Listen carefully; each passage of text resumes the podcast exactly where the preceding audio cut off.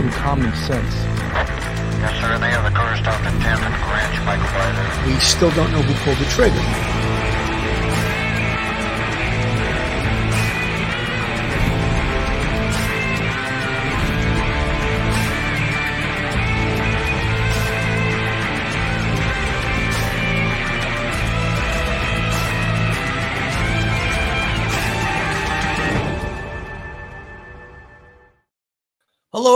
And welcome to Police Off the Cuff Real Crime Stories. I'm your host, retired NYPD Sergeant Bill Cannon, 27 year veteran of the NYPD, retired out of Manhattan North Homicide Squad. Folks, we're going to cover the missing person case of Madeline Kingsbury today. But before we get to that, and there's some some somewhat new developments in that case. But before we get to that, we just want to mention to our audience that the this is the 10 year anniversary of the Boston Marathon bombing.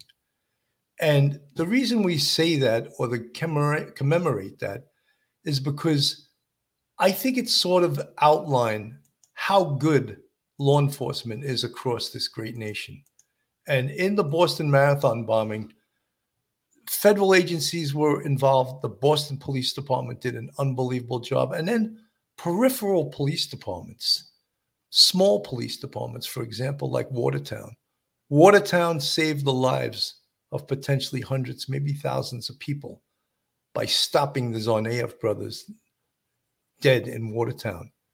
And as I say, the bravery of law enforcement, you can't underscore it. And the training, uh, how they encountered two really mad dog um, killers and these terrorists and they shot it out with them and they got the better of them, even though one of them was trained in Chechnya, trained in a terrorist camp in Chechnya. Over two years ago, we had Sergeant John MacLellan from the Watertown Police Department on our show. And to commemorate that, I just want to play a little bit of this. I'm not totally buffing out, but I almost was in tears when he was telling his story to us on the show. And this was Phil was relatively new to the show. He was on it we had uh, Cliff Moylan. He was the actor that played Sergeant John MacLellan in the movie Patriots Day.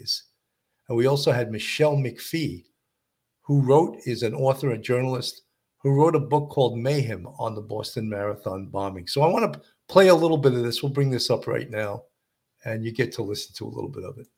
But one of the most amazing things about this is what I'm going to show. I'm going to show a little video of it right now. And it was the firefight that this hero in the bottom left got into. And I'm going to uh, put this on the screen and we'll watch a, a, little bit of this. And he can, after it, he's going to tell us what, from his perspective, what the hell happened. We need assistance immediately. With report of shots fired at officer, shots fired at Watertown Police Officer. My pistol ran out of ammo. I had to reload. He was still shooting. I reloaded. It turned out I emptied my pistol at him. There's explosions and gunfire going on down the street. These eyes, fossil dynamite type explosives, and they're throwing it at the officers that are responding.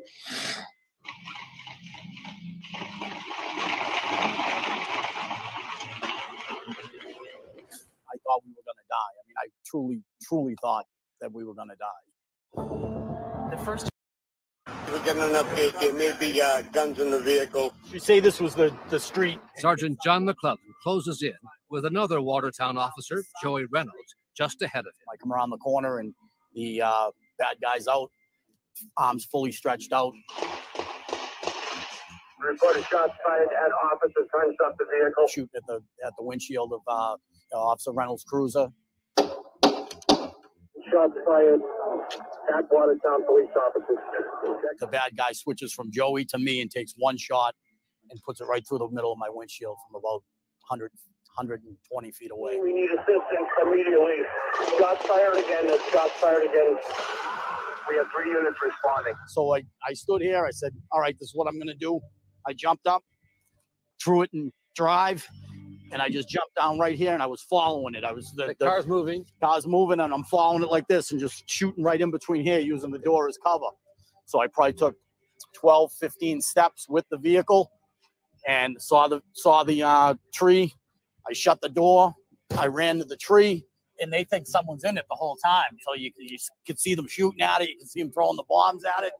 And I'm like, I, I'm like, "Jeez, this is working. I'm like, I can't believe it. We get a report from the patrol supervisor that the suspect has un, powerful dynamite type explosives with them. And it's all up the officers that are responding. Now a third Watertown officer, Sergeant Jeff Pugliese, responds. and uh, I fired three or four shots. I was positive I was hitting him, but he wasn't going down. In more than three decades on the force, neither man had ever fired his weapon in action until this night. Who, who did you hit? Tamerlan. Tamerlan. Did Yeah. he keep shooting? He came charging up the street, uh, shooting at me. So we're about six feet apart. We ran up that driveway. You're shooting each other Yes, six, seven feet apart. Yeah. I emptied my pistol at him, and in the meantime, his pistol ran out of ammunition. I didn't know if it jammed at the time or what. He kind of looked at his gun, looked at me, got frustrated, threw the gun, hit me in my left bicep. He turned, he ran down back onto the street, took a left. I chased after him, and I probably left about four or five feet in the air and came down on the shoulders and tackled him. He had eight bullets in him, and he was still fighting us. The only I had was my empty gun, and I pistol whipped him. I was trying to knock him out. I, I hit him as hard as I could, 10, 12 times. Um, couldn't knock him out. The younger Tsarnaev, now back in the Mercedes, runs over his brother, just missing Pugliese. and I'm laying there and I saw the front wheels go over Tamerlan. I saw him bounce up and underneath the undercarriage a couple of times. I saw him get hung up in the rear wheels and get dragged 20, 25 feet. All officers responded. We have one body pinned down and we have another one on the run, shots fired. And all we saw was taillights at that point. Police fired as he fled. They missed him, but a ricochet wounded a transit police officer who had responded to the scene.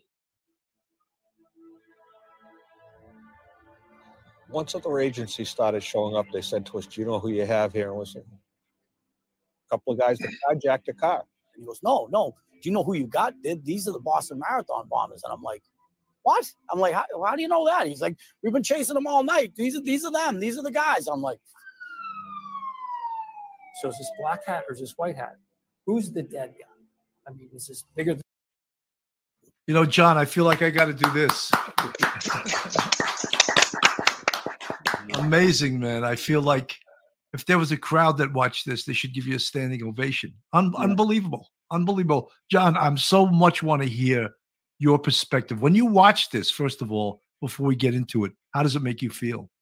Uh, it's funny, Bill. I, I I don't think I saw that since it it aired years ago. And um, geez, it is it is kind of surreal. You know, it's funny. It's um, you know, it's just part of my life, and and and I don't look at it like that. It was just like kind of a night on the job, just like you guys. You know, um, just so happened who they were and um, how it shook out, how long the gunfight was, and how you know. Unbelievable, huh, Mike? I just wanted to do that as a salute to the Watertown police and to the three people that lost their lives at the scene of the Boston Marathon, the one police officer who lost his life, and the 17 people at the Boston Marathon scene that lost their limbs. And I just when when I watch this, it makes me proud to have been in law enforcement.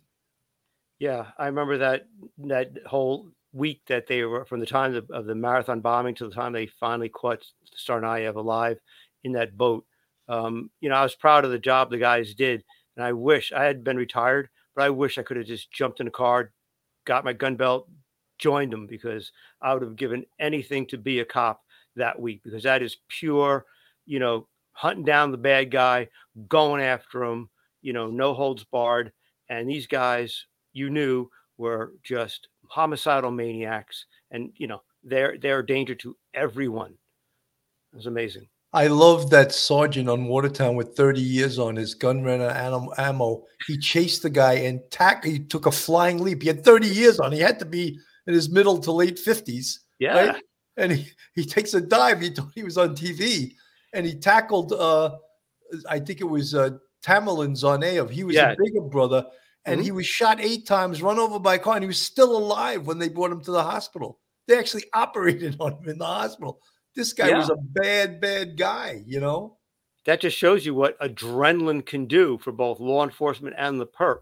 When you've got that much adrenaline pumping and you're not, we had a guy one time in the 4 6 precinct, he was uh, shooting at cops and stuff like that. And he was, he was shot a number of times, but no, none of the bullets actually hit his chest. He, they were shot in the arm, the hand, a little bit on the leg. And if you don't get like a vital organ, that's why cops always shoot to stop center mass. And because if the like what happened with them, the bullets were hitting him, but nothing ever got like his heart. And so therefore he still had that fight in him. He was gonna fight till he just ran out of blood. That was just an amazing story. Unbelievable. So, folks, that was our tribute to all the officers, all of law enforcement, and all of the people that were that died and were injured at the Boston Marathon. Today, if, if you haven't paid attention to news, today was the 10 year anniversary of that and uh, Tsarnaev was who was the younger brother. He's on death row right now. Mhm. It could take 25 years to put that little slime bag to to death. Uh, so, but tonight, guys, we're going to be covering, of course, uh, the Madeline Kingsbury case. Some new information. We've given a lot of our opinion on this case. Uh, our opinion hasn't changed. We believe there is a person of interest. We hate to use that term. We believe he's a suspect. Uh, so we're going to cover. I'm going to play a little bit of um, of this video right now. Pull it up on the screen and just get the segue from what we were just covering to get back into into this case right now. Uh, let's see what are we doing here. Okay.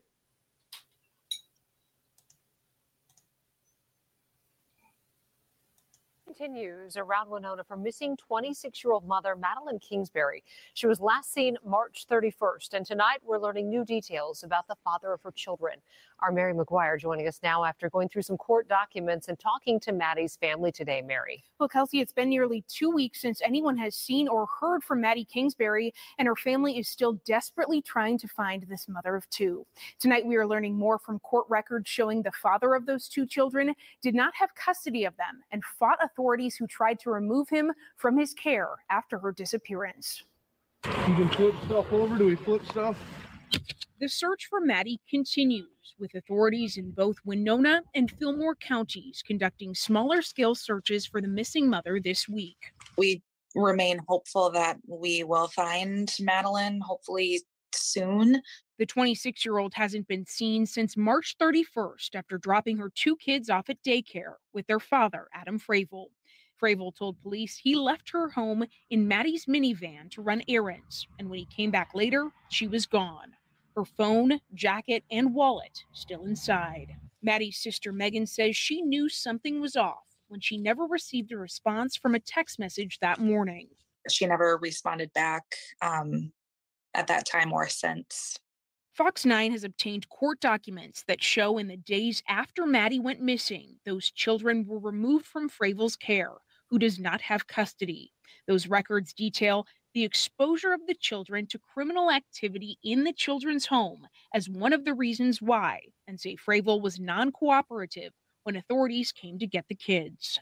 Fravel is now fighting that custody order and, through his attorney, spoke publicly for the first time on Wednesday, insisting he had nothing to do with Maddie's disappearance and that he has been cooperating with law enforcement at every turn. He said law enforcement advised him on April 2nd that they would not recommend he attend press conferences or assist in searches due to safety concerns. But a spokesperson with the BCA tells Fox 9 they aren't aware of any law enforcement advising him not to attend news conferences or search for Maddie.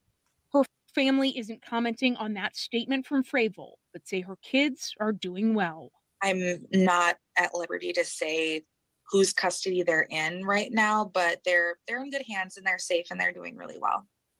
You know, a $50,000 reward is being offered for information leading to Maddie's whereabouts. Law enforcement has not named a suspect or a person of interest in this case, but do call Maddie's disappearance involuntary and suspicious, Kelsey.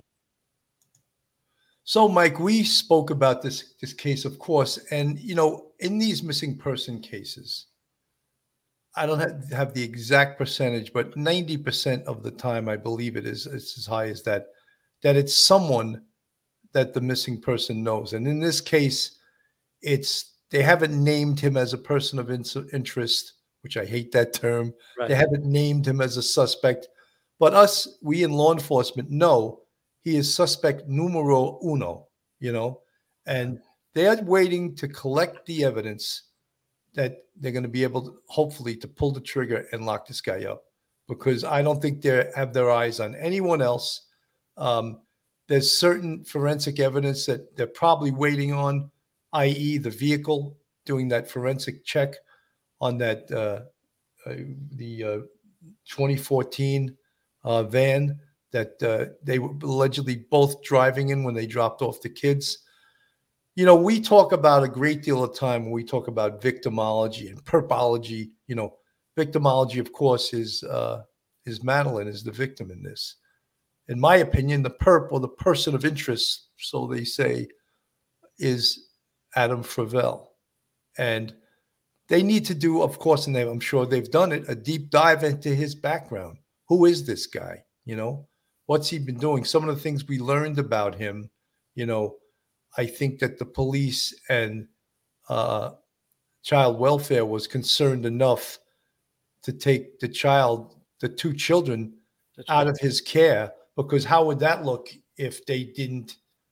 They left the kids with him and something hor- horrific happened to the two children.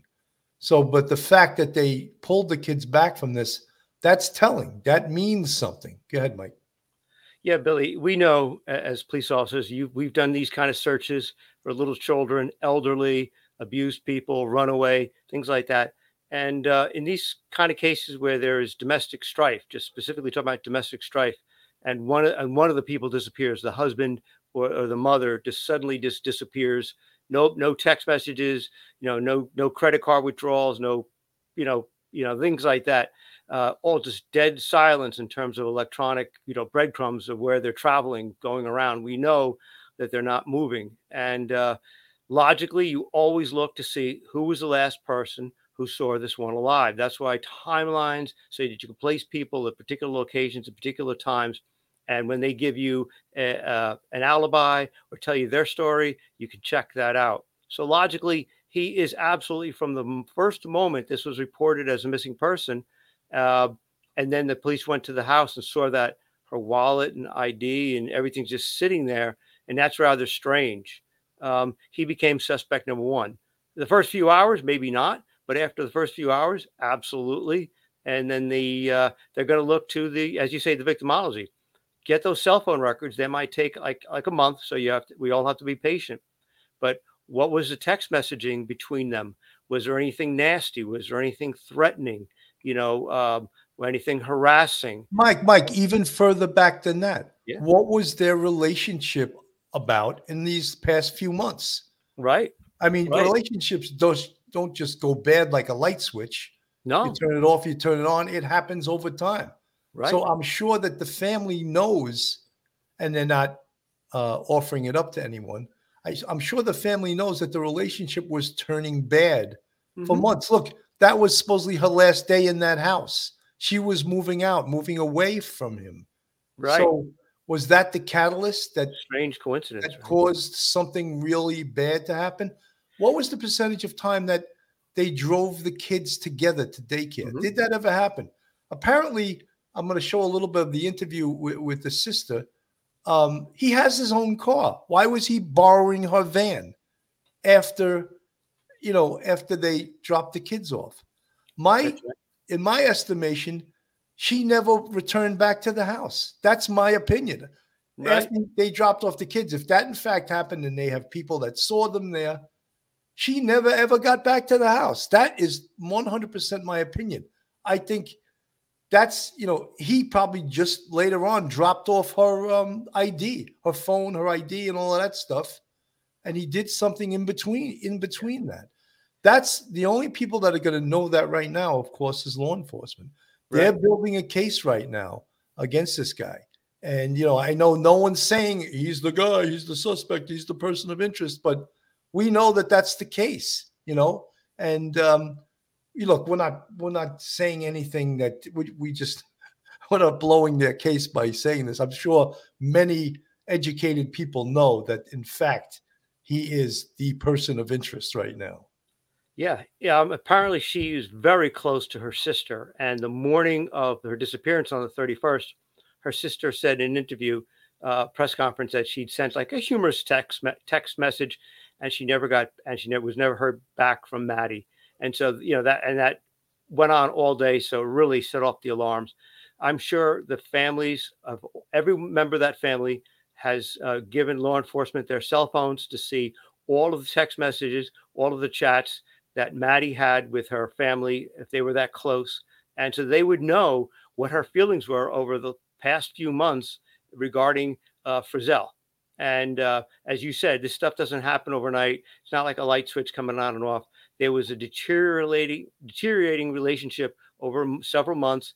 Uh, she was going to be moving out. He was looking at the end of their relationship, also the end of perhaps his being able to uh, interact with his children. Strange coincidence that that would be the day that she would disappear. Everyone knows he is suspect number one. His attorneys, he knows, the police chief, the family knows. I'm very surprised that her family, the Kingsbury family, has been so uh, quiet in terms of their relationship with Adam. Uh, and I'm glad they are because everything they're saying and all the interviews they've given are to the police. They're confidential and they're not for public discourse. And I think that's the best thing to do. And I salute that family because that is a very strong family, and they are very, very careful of how they of how they refer to their, you know, um, to Frizzell. You know, legal minded friends, who's a great um, friend of the show, she made a great comment right here. Police off the cuff, this happens here too often. When the partner says they are leaving, it's the most dangerous time. Absolutely. Yes. Absolutely. yes. In domestic violence cases, uh, when people are breaking up, Mm-hmm. it's almost like I can't tell you how many closed jobs I went on in the NYPD. Oh, yes. And Mike can attest to that too. A closed job was simply when one of the partners, usually the woman, would say, "Could you uh, escort me back into the apartment? I got to get my clothes and stuff and get out." And he's there. I can't go into it into the apartment alone while he's there. So we would do what was called closed jobs. And again, when they broke up, you know, when, that's why it's so difficult in domestic violence incidents is for women because they really need a place to stay. And New York City, uh, in their domestic violence program, uh, ha- have covered that by having a place that they can stay for free, and no one knows where they're staying, especially, of course, uh, the offender in in the case. So we understand all of these things. And legal-minded friend, thank you uh, for that comment. No, It's- that's so absolutely right on. Comment is right on. Yeah, absolutely. I just go quickly. We'll go over the timeline. 8 a.m. This was on March 31st. Madeline and her partner, which is Adam Fravel, dropped their five-year-old daughter and two-year-old son at daycare. All right.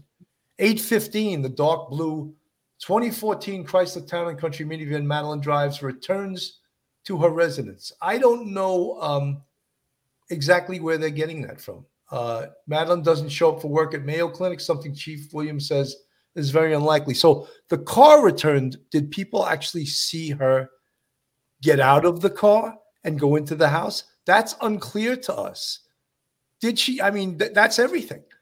Did Right. she get out? If, if she didn't get out of the car, or he and he just get out of the car and maybe dropped off the possessions because he doesn't want the cell phone. It's going to track where he is or where he's going. That's so he right. puts that in the house, and we don't know if she was ever seen getting out of that van. So it could be after 8:15, between 8:15 and 1:30 is when she actually disappeared. Okay, and where was you know, Mike? That's the big question I have too, and I'm, I'm sure the police know this answer. We don't. Where was he driving during all of that time? He was running errands. Where? And that's going to be answered by the GPS in the car. That's why they're forensically uh, processing that car. And if he has a cell phone and his cell phone was on, it's going to hit certain cell sites, even though people told me the cell service in that community and the surrounding area isn't what it is. It's not as many cell sites and that type of thing. But well, where was he for three and three hours and 15 minutes? What did he do? Did he go shopping? Did he go to a store? Did he go to a doctor's appointment, dentist appointment? Where was he for three hours and 15 minutes? Yeah, because he's got to come up with something for the police, not just I was just driving around aimlessly for three hours. That would make no sense at all. He's got to come up with some sort of alibi. I stopped at the Starbucks. I stopped at McDonald's and got a McMuffin. And then once you do that, or I went to the bank and got and got some money from an ATM machine, and I was, you know, way off in a whole other area or some wherever it is, they're going to be able to verify that. And that's what Phil always talks about is once you do that first interview, you figure out what he said, he's given you an alibi, and then you check it all out and see what fits and what doesn't. And uh, for him, he's got to come up with something because he knows he just can't walk in and say, "I was just, I was just taking a drive out on the countryside for three hours." No, no, you, you lock them down. You lock them down. Uh, according to the police, at 10 a.m., they were. This is when they were referring to him as Madeline's partner. Uh, he tells the police he left the residence in her van, retain, ta- uh, returned later in the day, and she was gone. Police say there's nothing to suggest she left on foot or in another vehicle. Why did he take her van? Right. Apparently, according to the sister, he owns his own car. Why was he taking her van? That's the million dollar question, right? Um, Right. 10 a.m. through 1:30 p.m. Investigators believe a van similar to Madeline's was seen driving on County Road 12 and Highway 43 Yep. in Winona County, Mhm. and then on Highway 43 in Eastern Fillmore County. Right. The van was later found in the driveway of her residence. What was he doing there? What was he doing for three and a half hours in those locations?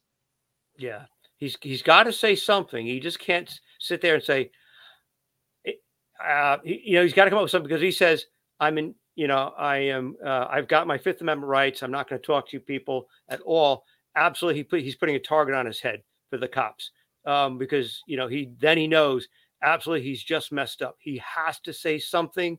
He has to give some sort of excuse, and the cops will deconstruct his excuse and. Uh, and and and realize that you know once they once they can prove that he wasn't at a bank, he wasn't at a Starbucks, he wasn't at a restaurant, he wasn't at a shopping center uh, if, during those hours, um, that is that is uh, as you know uh, consciousness of guilt, and I love using that term because that shows that he's coming up with an excuse that is just wild, ridiculous, doesn't fit, bears no relationship to reality, and it's all made up. And why would you make up facts when your wife is missing? You know that. So therefore, he he has he's he's actually boxes himself into a corner because he has to say something that he knows he can't prove. Well, you know, Mike, another reason that when we think of it forensically, why he may have taken her van is because now, if he committed a crime in that van, he had allegedly permission and authority to use that van. So Right. his DNA is already in that van. Mhm. So does that implicate him? So they have to dig much further. Someone just said, did they uh, spray the van with? Uh, I think you meant luminol. Luminol, right? Yeah, uh, th- that would be part of the forensic processing of the van. Yes, Mhm. forensic scientists, detectives would process that van with great care and to try to find uh, any type of forensic evidence that would implicate uh, the person that did this in this crime. Again, I hate to jump forward and say that this is a crime. And, you know, they said this is actually day 16. hmm Yes. Yeah. It was March 31st, and today is 415. Uh, so it is day 16 right now.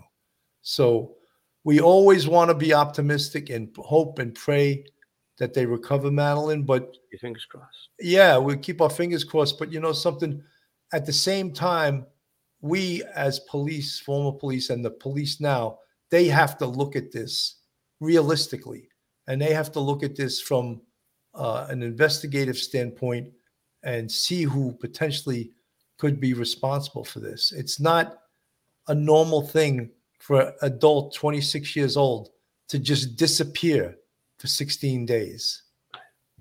Yeah, especially a mom.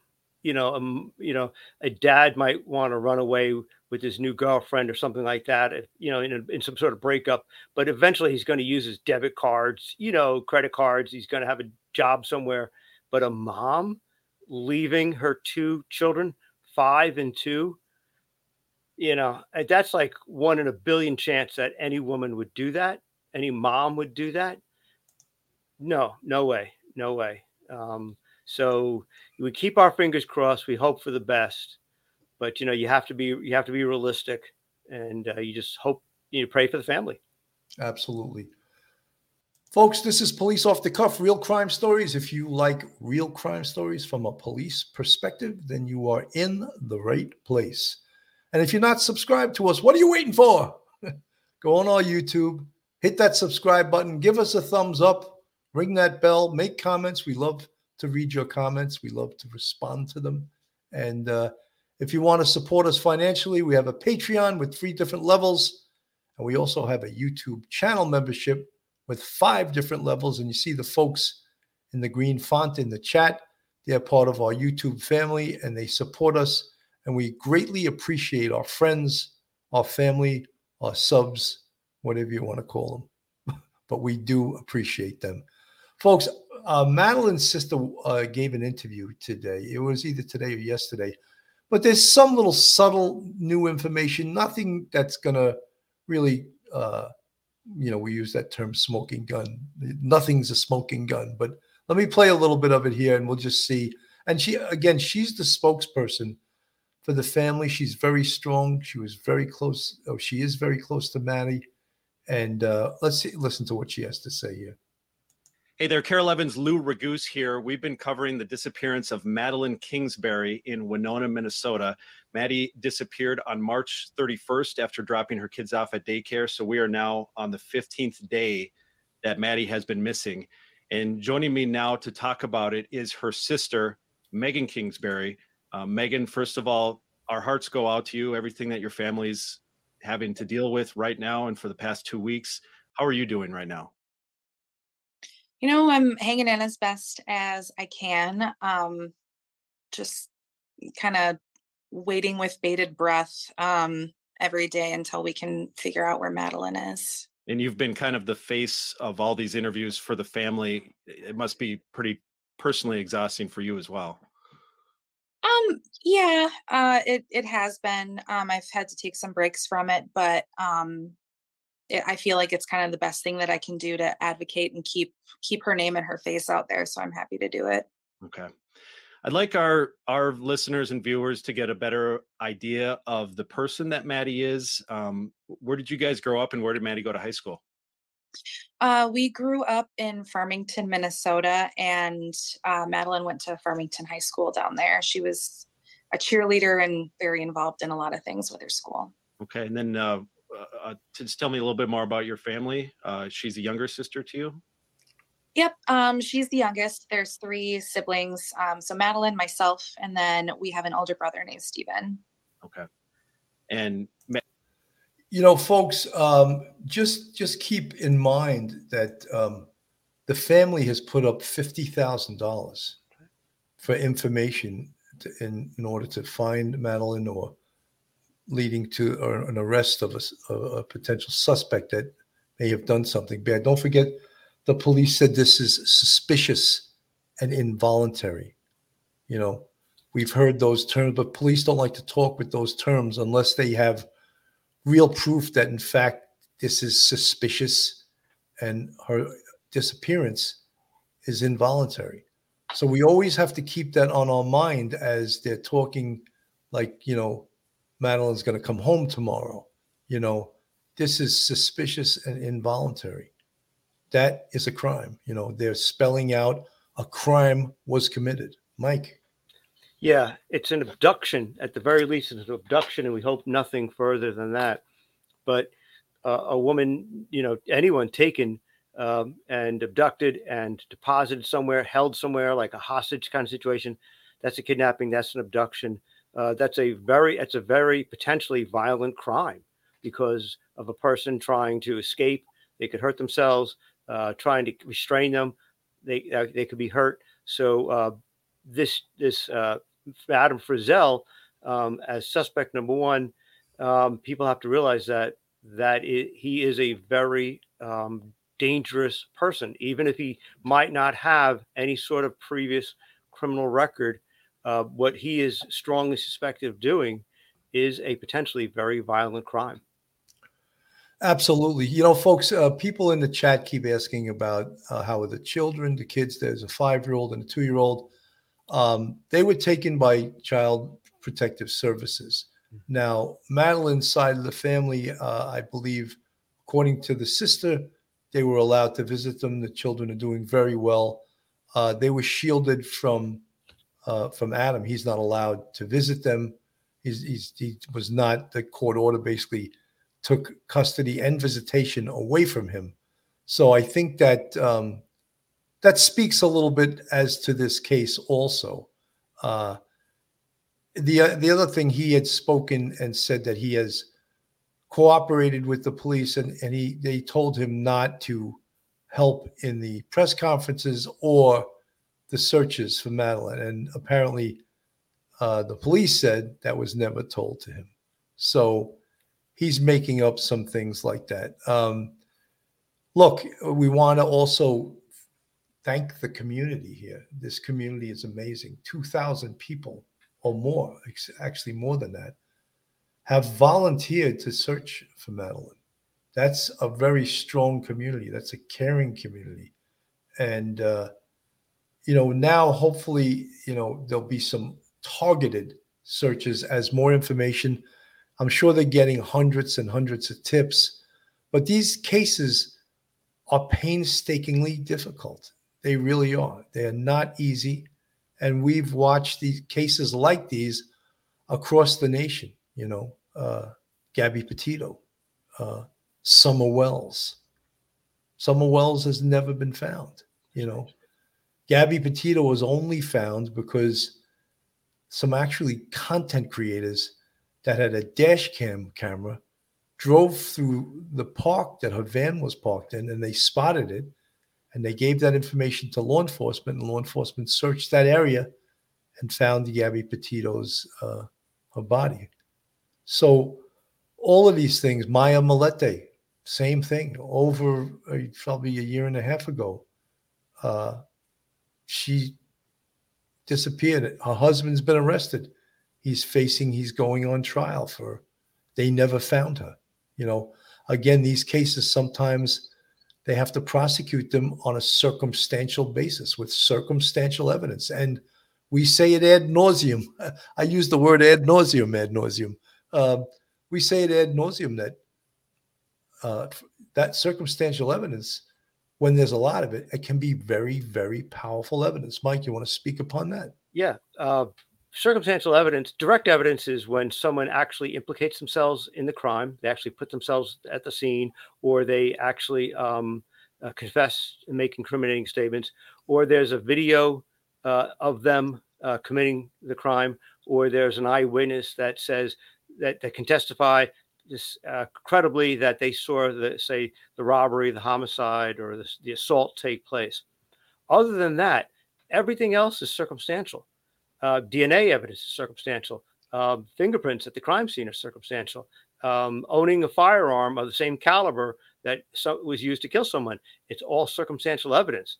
But uh, it is not weak evidence. It is very important. So almost all crimes have mostly circumstantial evidence with a little bit occasionally of direct evidence. But there are crimes that have been prosecuted where there's absolutely no direct evidence and it's all circumstantial. And all circumstantial evidence is different from direct evidence, is that all it asks is for the jury to make a logical inference of guilt from the presentation of the evidence at trial. And so, so long as it logically uh, makes sense to the jury, uh, for instance, there's a report, uh, a witness saw someone run into a house. Uh, they heard shots fired, and then they saw the person run out of the house. This is the example I always give to my students. That's not direct evidence of guilt. Their testimony would not be direct evidence of guilt because they actually didn't see it happen. They heard it. So that circumstantially, they can figure out, uh, a jury could figure out, well, the person was seen running in. Their, the shot was, uh, they heard what sounded like a shot. They saw someone run out the back of the house. That's strong circumstantial evidence of guilt. So in, in this case, it, it, and a lot of other cases, it's mostly circumstantial evidence. And um, that's not to be uh, disparaged in any way. Uh, people say, "Oh, circumstantial evidence is not strong evidence; it's not reliable." Oh, yes, it is. Absolutely, fingerprints, DNA, you know, uh, uh, you know, uh, receipts from a, a restaurant, receipts from a, a Starbucks, uh, ATM receipts, all of that stuff puts people in certain places at certain times, and that helps you know limit a, a suspect's ability to uh, wangle their way out of uh, out of um, uh, um, uh, charge or conviction for a criminal act.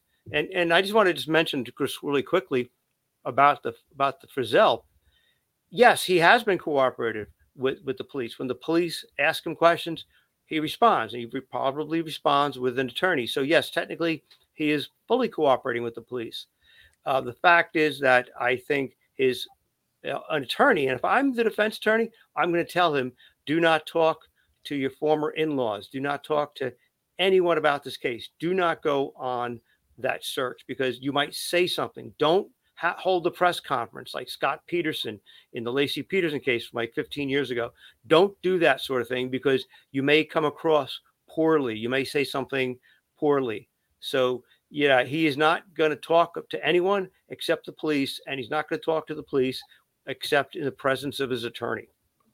100%. I'd just like to uh, note to our audience that um, basically all the evidence against Alec Murdaugh was circumstantial Mhm. evidence.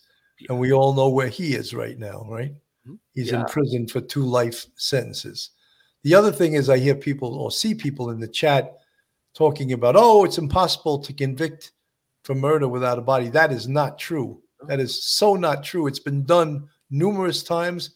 Uh, there's a case from New York in 1985, and I forget the doctor's name right now, but uh, this doctor killed his wife, threw it in the trunk of his car in a duffel bag, drove her to a private airport, threw it in his private plane, took off, flew over the Atlantic Ocean, and dumped her into the Atlantic Ocean, never to be found.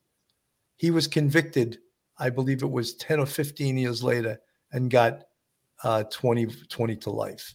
Yeah. He's actually up for parole. And at his parole hearing, he admitted to doing exactly the murder the way the prosecutor said he did. So uh, just unbelievable. Kay Culp, thank you so much for the 999 super chat. This is so great. Hope mom's case will be on her someday. I'm not sure um, exactly what you meant by that, but thank you so much the 999 super sticker. Guys, we, we want to like stay keep up on this case because these cases do move slowly. And it's difficult for folks that have been following this to really accept the fact that the police are keeping things so close to the vest that no new information is really coming out. But the police are doing a great job. That's what they should be doing. They don't want to get all this stuff out there because then it could be used by the bad guy, whoever the bad guy is, to thwart their evidence. And that's why they're doing a great job of keeping all the information they have quiet. And that's what they should be doing. Yeah, Billy, they're uh, the only thing that could happen is if they give confidential information, if they leak it out to someone, say a reporter, a local reporter in Minnesota, Winona, Minnesota, for a scoop on a story, it could only help the defense because it, could give the defense an inside view of into what the police are thinking. And if there is going to be a prosecution of Mr. Frizzell, the um, it gives the defense the ability to see what a theory of prosecution would be at trial. So it, it uh, you know, all of those little tidbits of information leaking to to the public uh, through a newspaper can only help the defendant. It never helps, almost never helps the prosecution or helps the police at all. The best thing people can do is uh, keep looking for her. Uh, again, check trail cameras, go over your property. Um, if it's near a road, uh, you know, check streams on your property. Anything you can think of, uh, that's the best thing that the public can do. And, um, you know, and that's the best service because, the, you know, this is a kind of case, this is a manhunt kind of case. You want to re- recover Madeline, you want to find her. And cops will work, you know, 24 7 until this is over. But uh, they will find her. And, and I'm sure um, he will be made to uh, answer for justice. Absolutely. Let me play a little more of this interview. Uh, so where in Winona does she live? Is it like in town or in the country? Um, it's it's pretty close to town. It's kind of right on the border of Winona and Goodview. Okay. So does it like at is it a townhome? Yes, it's like a it's like a side by side, so they have a connected wall with their neighbor. Okay. When you're there, does it feel like you're in a city or in the country? Um, it feels more of like the country for sure. I'm from Minneapolis, so it's a lot different from where I live. Mhm. Um, yeah, it's it's definitely more of a country feel. Okay. And uh, from what I understand, she was living with the father of her two children. Yes. and um, you know he he's released a statement in the last week, so his name is out there now, which is Adam Fravel. Um, is it is it fair to say that, that they were no longer dating? Um, I know that he's been referred to as the boyfriend, and I might have done that accidentally, but is it fair to say that they were no longer boyfriend girlfriend at the time? Yes, that's correct. Okay, and Maddie was looking for a new place to live in the near She- future. Yeah, she she still wanted to stay in the area. Um, you know, her kids go to daycare and stuff. So, Mike, and to our audience, there's some new information that came out. Is that right there? Uh, it's basically being acknowledged that there was uh, some trouble in their relationship. In fact, they weren't together any longer. I, I guess even though, which is even probably the worst thing that could happen, is that you're not together, but you're still living together. The the stress and uh, that that creates on top of having two young children is uh, is unbelievable. You know, so uh, these are a couple of things that she said in this interview that we learned now that we were asking these questions the other day, and now at least we have answers to it. stuff around Right. here. Mhm. Uh, so yeah, I think she was looking still in Winona or in Goodview. Okay. And so you mentioned that she worked often from home. Does that does that for her consist of like a lot of like checking in with meetings with people or is she kind of like really working on her own at home? Um, I think it's a mixture of both. Um, she they they use Microsoft Teams, and so it would show when she was online, and people would call her, message her often. She did a lot of emails, and then yeah, she did a lot of stuff on her on her own too. And how often on a normal day do you communicate with her? A lot. Mm-hmm.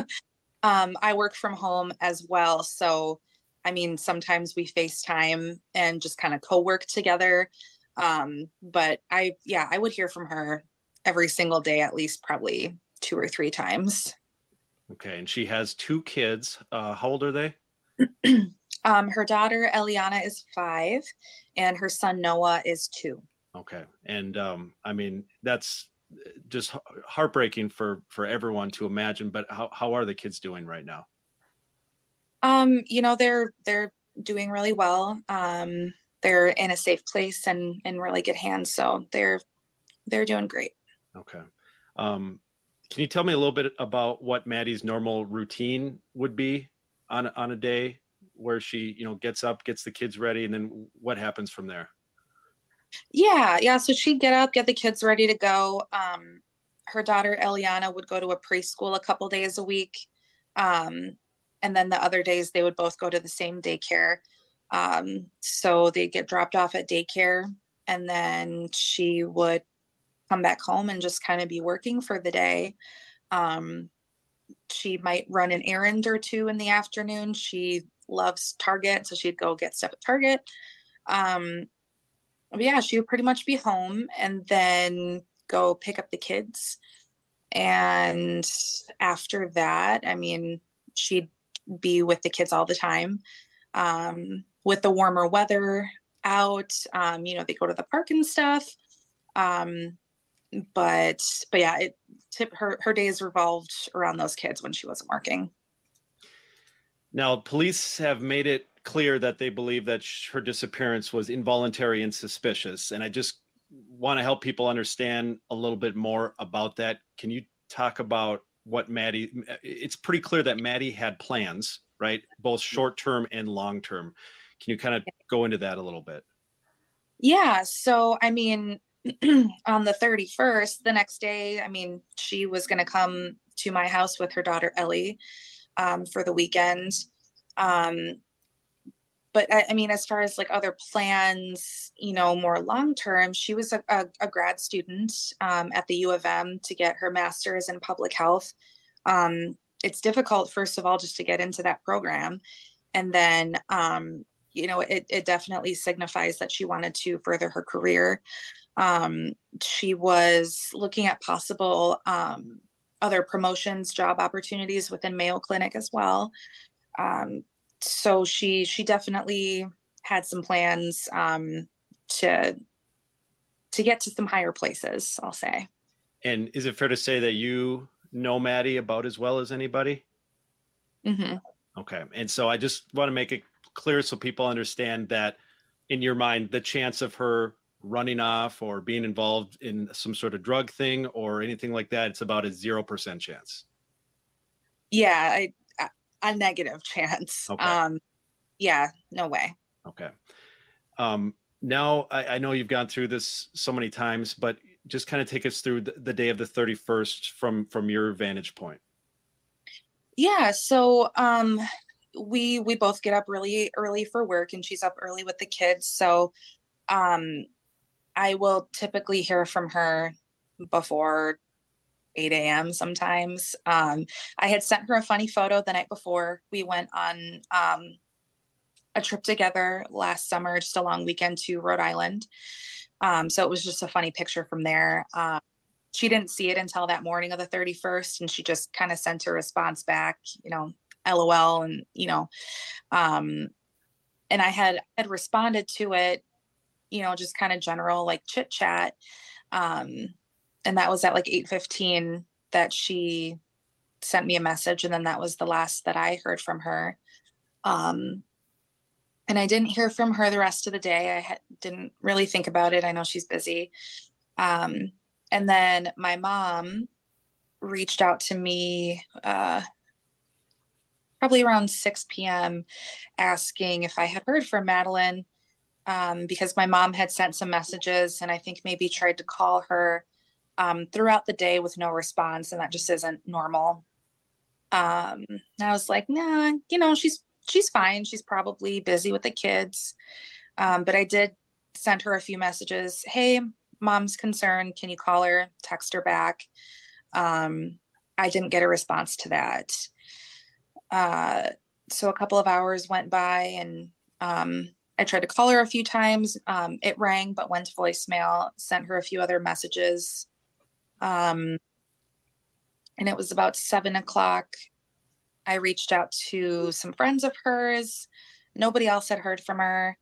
Um, and that's when we kind of started to get You know, interesting. Well, so far, concerned. I no reached one's out to my spoken to. Adam. He usually talks Right. to her regularly too. He Right. hadn't heard She's from out her. of it completely. So at that point, especially because she was supposed to come to my house the next morning with um, with her daughter Ellie, um, there were definitely some alarm bells going off because it just was so unlike her.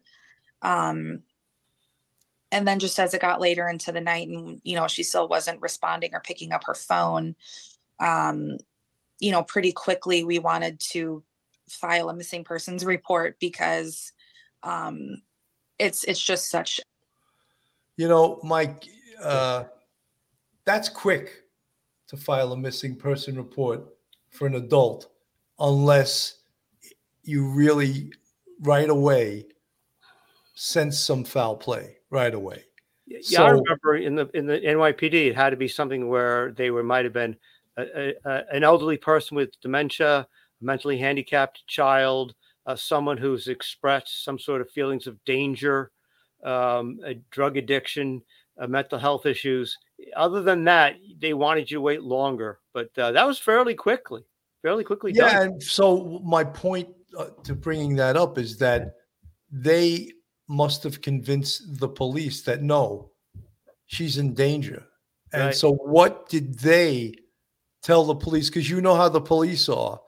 Wait, she's 26 years old. She has the right to go where she wants to go. She's Right. an adult. She's probably out partying. You know, they would say all these different things, but the family obviously convinced the police that she was in danger, that no, she is in fact, she is indeed missing. Right. So, and the police right away got on this. So, what my whole point in this is what does the family know and what does the police know that we don't know and the general public doesn't know? Yeah, they know all the victimology that's gone on and all the relationship that has gone on that uh, happens behind closed doors with couples and with when they talk to their siblings, with their parents over the course of a couple of months. Uh, you know, the public might say, "Oh, that, they're they just seem like a nice couple down the street there. Yeah, way over there, nice couple." But when you find out there may be some sort of verbal abuse, physical abuse, there's acrimony, there's a breakup impending. Uh, she was absolutely on the very uh, last couple of days of staying there. She was looking to move on, and it must have been a very, very uh, concentrated and maybe uh, uh, difficult atmosphere to stay in when the two of them are in a home and he's looking at the clock. He's looking at the clock. He's looking at the calendar, saying, "Eh, "You know, this is it. You know, she's moving out, and she's got the support of her family, and um, and so therefore there's this deadline, and um, the the police know all of the uh, secrets about their relationship right now that the family knows, that the public doesn't. Absolutely. You know, Mike, one of the other things that I just want to point out is Madeline was is only 26 years old. Mm-hmm. She has a five-year-old and a two-year-old. Therefore, she was probably with Adam when she was between the ages of 20 and 21 years old. Right. When you figure it out, right? Mm-hmm. The timeline of just being pregnant for nine months, having a five-year-old, yeah. So she was between 20 and that's a young age to be Mhm. involved uh, in a relationship like that and to have children. I mean, to me, it is, I guess, years ago in my parents' era, it, that wasn't. My mother got married when she was 18, but uh, that was a whole different era.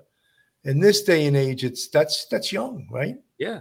And remember, she that that's about the time you're a senior or junior in college. She was able to get her bachelor's degree and get into a very respected uh, um, master's program, very demanding master's program.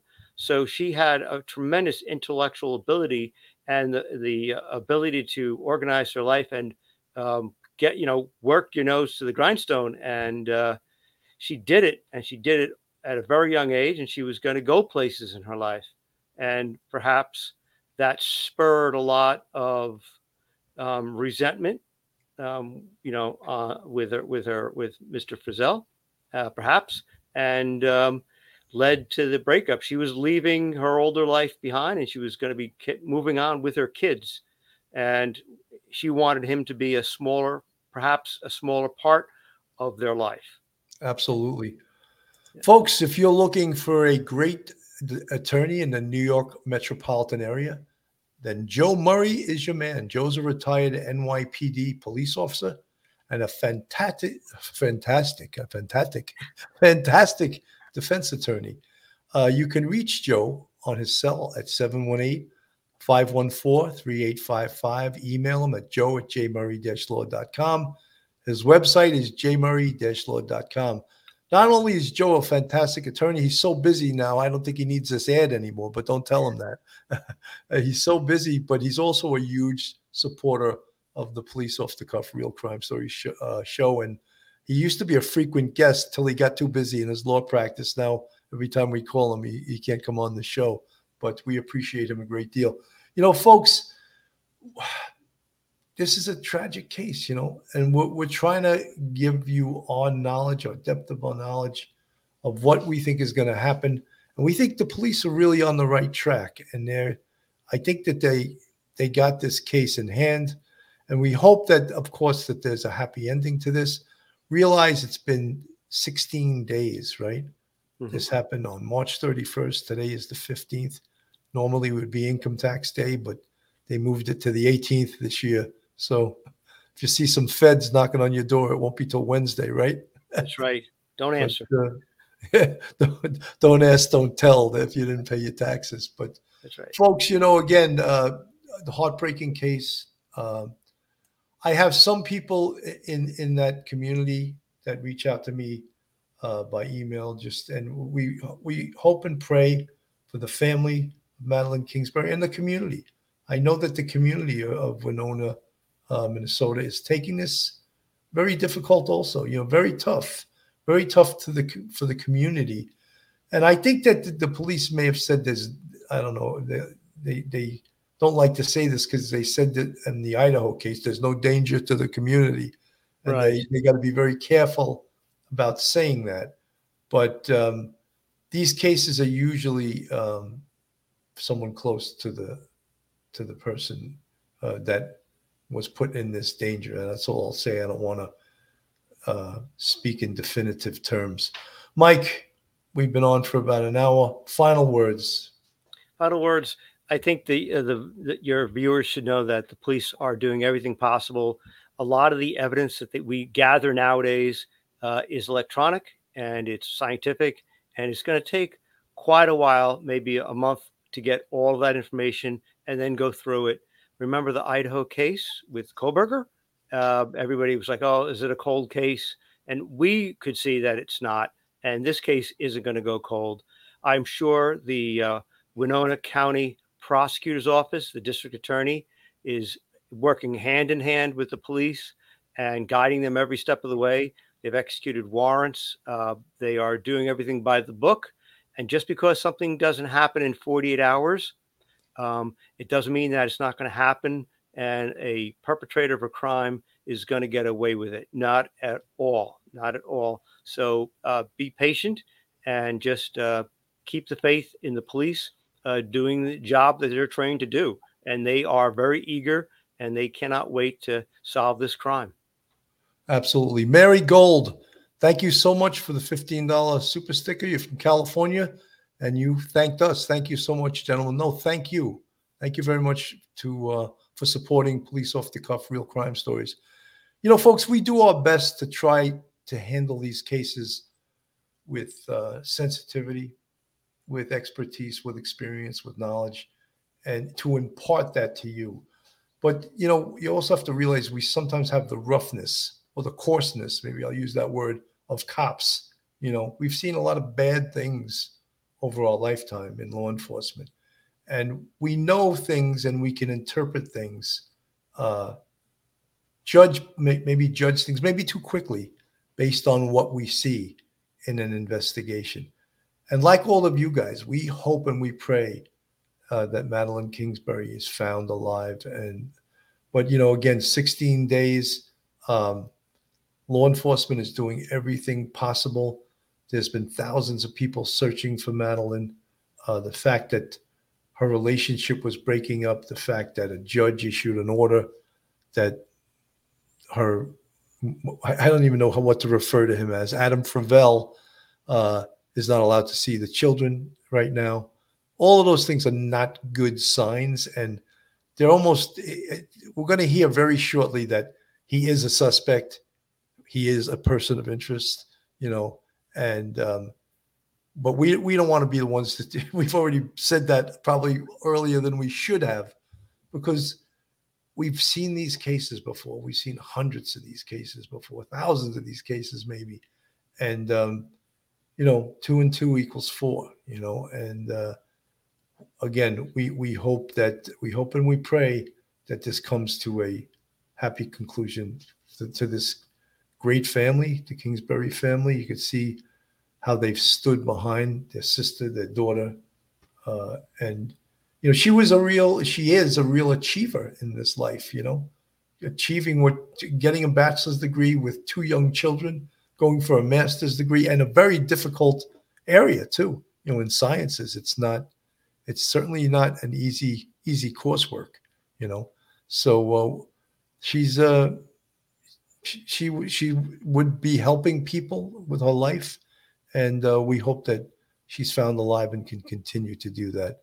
Folks i want to thank everyone for tuning in tonight. We sort of just decided i think at like 7.30 at night i gave mike a quick call and i said uh, mike what are you doing anything? And you go no you know I'm glad that I have co-hosts that have no life like me, you know. So at any time I could just reach out to them at a moment's notice. I said, I'll go on the air. I love doing it, you know. Yeah. So that that was Mike tonight. I didn't want to call Phil because I think he was on a cannoli run to Brooklyn. So uh I don't want to interrupt him. This is a, a busy night for him. So, but uh folks, we're gonna stay with this story. Um again, I have some friends in that area. They reach out to me by email. I appreciate if you hear anything. And I don't believe me, I don't tell police secrets. If it's something that's meant to be only heard by the police, I'm not gonna I'm not gonna put it out there if they don't want it out there. So just be confident in that. Folks, again, thank you so much for tuning in tonight. Have a great uh great night tonight and a great Sunday tomorrow. And God bless. Good night, everyone. One episode just ain't enough.